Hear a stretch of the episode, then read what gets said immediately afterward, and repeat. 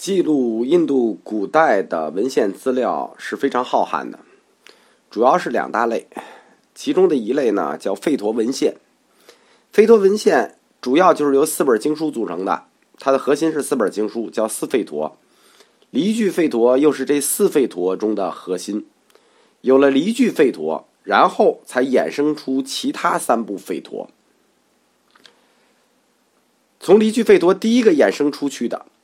叫做梭摩吠陀，梭摩是什么东西呢？是一种印度的酒，就是喝完酒嘛，他就开始唱歌，所以这本梭摩吠陀就是一本歌曲集，主要都是圣歌，就是祈祷唱的圣歌。从离离句吠陀分出的第二本吠陀呢，叫做耶柔吠陀，耶柔吠陀呢就是祷告时候、祭祀时候祷告用的祷告文儿。就中国话讲，就是祭祀上天用的青词儿。这耶柔吠陀里就是这青词儿。耶柔吠陀分两部，先出现的那本耶柔吠陀叫做黑耶柔吠陀，后出现的那本耶柔吠陀叫白耶柔吠陀，分黑白书。第四本吠陀就是第一个先分出去来的梭摩吠陀，第二个分出去耶柔吠陀，第三个分出来的叫做阿塔婆吠陀。阿塔波吠陀呢，就全部是咒语，呃，密咒啊，神咒啊，所有神力的都在这本阿塔波吠陀上。离句吠陀、梭摩吠陀、耶柔吠陀、阿塔波吠陀这四本吠陀合称吠陀经，就这四本是经。注解这四本经的呢，注解经的就叫书。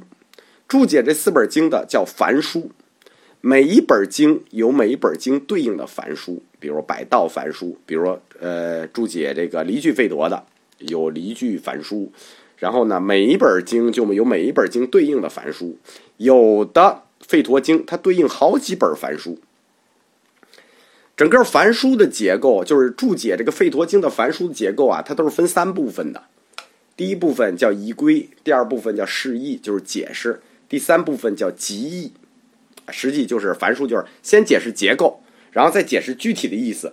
最后那个集义呢，就是最难的一部分，就是属于义理最深奥的。就是凡书所有的凡书注解《吠陀经》的都是这么分：第一部分仪规，讲一下结构；然后是释义，讲一下所有的意思，呃，一句一句的；最后是总结，是最深奥的义理部分。所以说，在凡书三部里头呢，最重要的那本就叫集义。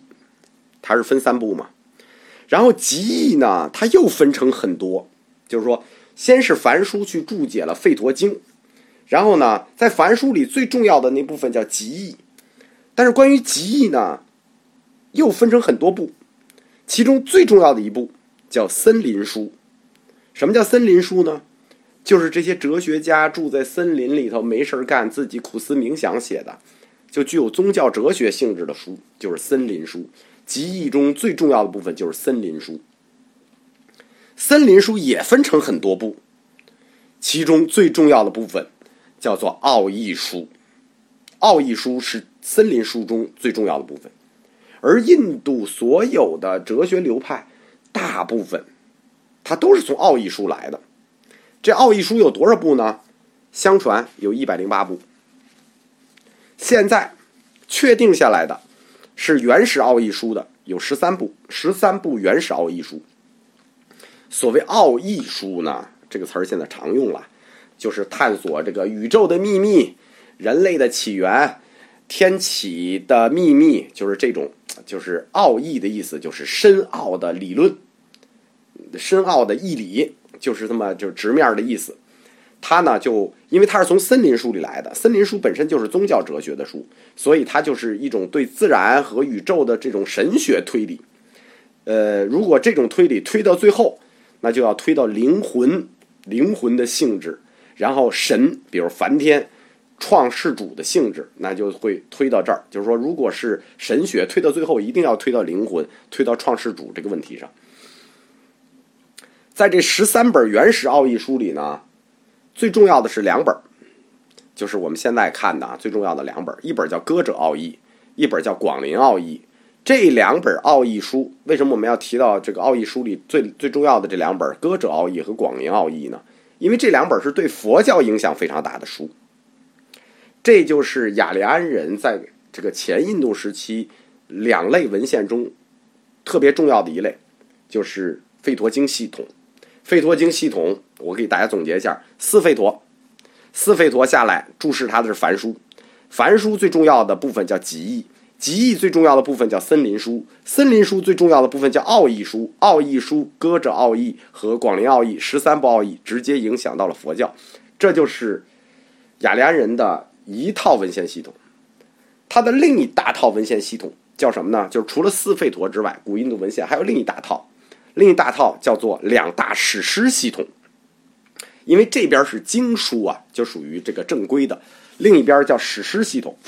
这两本史诗呢？叫摩诃婆罗多和罗摩衍那，这两两本史诗其实很有名的啊。我们只要一谈到古印度的文化、宗教、艺术、文学，就是谈这六本书，就是四吠陀啊。那四吠陀还不是六四本书啊，四套书，还有两大史诗。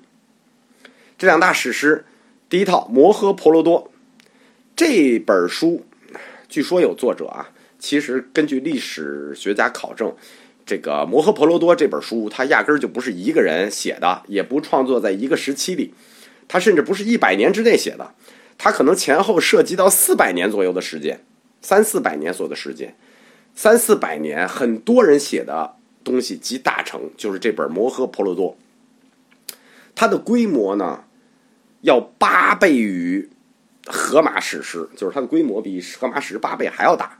摩诃本身就是大的意思，婆罗多呢是雅利安所有部落里最大的一个部落，叫婆罗多部。所以这部书《摩诃婆罗多》这部书呢，其实它是描写部落之间战争的，所以这部史诗也叫大战史诗。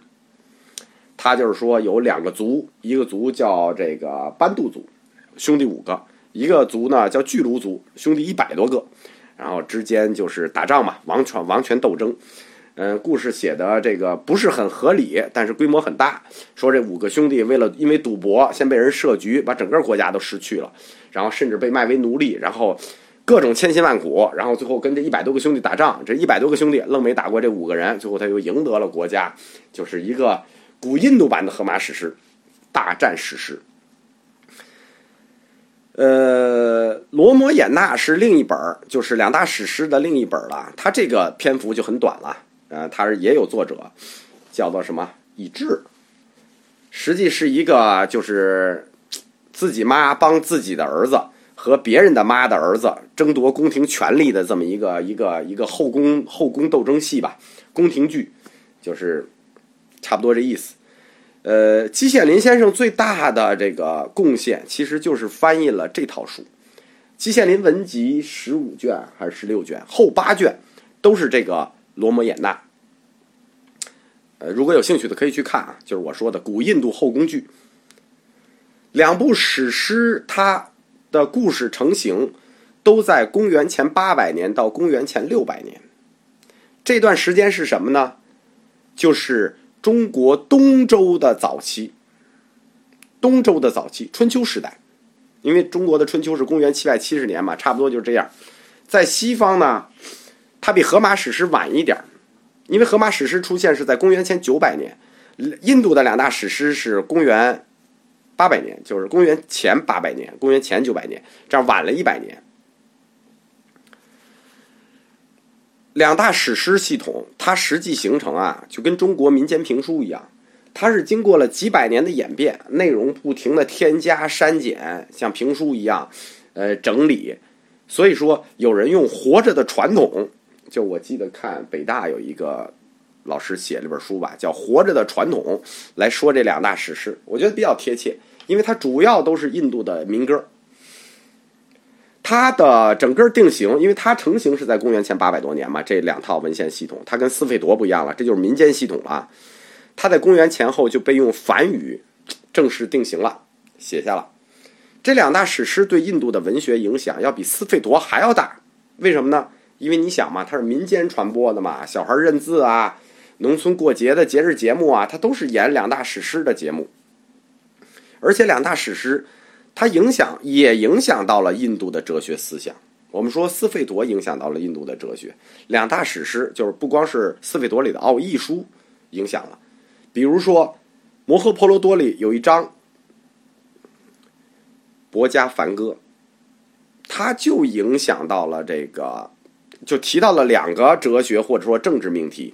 在这个《薄伽梵歌》里头呢，啊，有人念《薄伽梵歌》啊，就不要念那个了，不好听。就是说。这首歌就是这一篇文章里提了两个政治命题，中国人特别喜欢。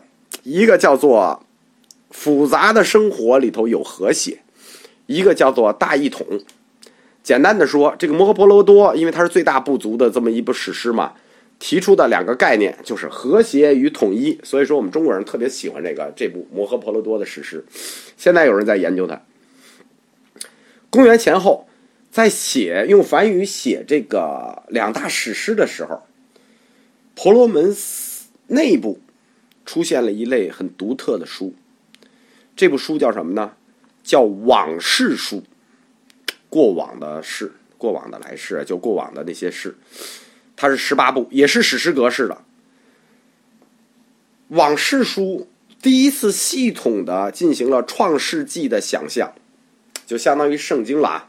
就是他完整的编好了开天辟地的故事、宇宙的诞生、毁灭、循环，并且创造诸神，并且要把诸神之间的亲属关系描述好。大家了解啊，这个天上很多神，但是这个是这个的妈，那个是那个的舅，就你得把这亲属关系布好。这往事书就把这个印度神的亲属关系都布好了，以及这个我们说的太阳王朝和太阴王朝的历史。如果说四费陀。是古印度的经书系统，那么两大史诗就是古印度的神话系统。从这个它的出现时序上看啊，包括它的故事上看啊，不恰当的比喻是说，它就相当于不恰当的比喻啊，就是相当于圣经的新约和旧约。在两大史诗诞生的同时，对应的中国这时候正是春秋时代。一个同样不幸的事情是，就是中国春秋时代这个这个百家争鸣，文化是很繁荣的。印度的文明在这个时候也转折了，中国的文明在这个时候也转折了，他们都转恶了。就是印度优雅的古代文明开始转恶，为什么会有如此大的变化呢？我们就不讨论了，因为我们中国的文明在那个时候为什么转恶了，我们自己都没搞明白。但是他们发生在同一个历史时代里，就是春秋时期。在雅利安人的这个斯费陀的第一本《离句费陀》后期的诗歌里头，首次提到了印度的恒河。提到恒河，说明什么问题？因为他们刚进来翻越的兴都库什山是在巴基斯坦那儿，是五河时期。当提到恒河，说明雅利安人开始东征了。就是要进入印度的腹部，就是印度腹地，他开始了东征的脚步。他们是一千五百年，公元前一千五百年进入印度的。他们正式从离句费陀可以推算的时间，他们进入就是东征印度，向印度内部进攻，大概是公元前一千二百年到公元前一千一百年。这个一百年，这个一百年就是公元前一千二百年到公元前一千一百年，大家可能。就是我不是说公元前的时间，大家总是没有概念。我给大家对应一下啊，雅利安人东征印度内部的时候，中国迎来了他历史上的第一个盛世，就是有记载的盛世。中国历史上第一个有记载的盛世是什么盛世呢？是商朝的武丁盛世。商朝有个皇帝叫武丁，第一个盛世就是武丁盛世，就是公元前一千二百年到公元前一千一百年。而这个时候，欧洲。那著名的特洛伊战争开始了，又一百年，迈锡尼文明就结束了。而与此同时，就是公元前一千二百年，这个中国盛世的时候，雅利安人进入印度内部的时候，另一大宗教的基石——基督教的基石，在公元前一千二百年，希伯来人定居到了巴勒斯坦。雅利安人进入印度内部，他们走的是哪条线呢？他们东进，他们是沿着喜马拉雅山和恒河平原的这个边界线往前走的，一路这个放火烧森林，放火烧森林就开辟农田啊！它不是为了烧森林而烧森林，它是因为人口膨胀了，它需要农业。我们说到哈拉巴文明的时候，它已经是农业文明了。雅利安人这样缓慢的前进了三百年，沿着喜马拉雅山路。到了公元前八百年，他们忽然加速了。为什么呢？因为这个时候出现了铁器，就是雅利安人从青铜器时代进入了铁器时代，东进的过程就大大的加速了。这是因为雅利安人他在东进的道路上发现了著名的比哈尔铁矿。比哈尔铁矿是印度的著名大铁矿，露天的，非常好开采，而且储量巨大，巨大到什么地步呢？从公元前八百年采到今天，它还没采完，现在仍然是印度的钢铁中心。先讲到这儿吧，我们下一讲再讲。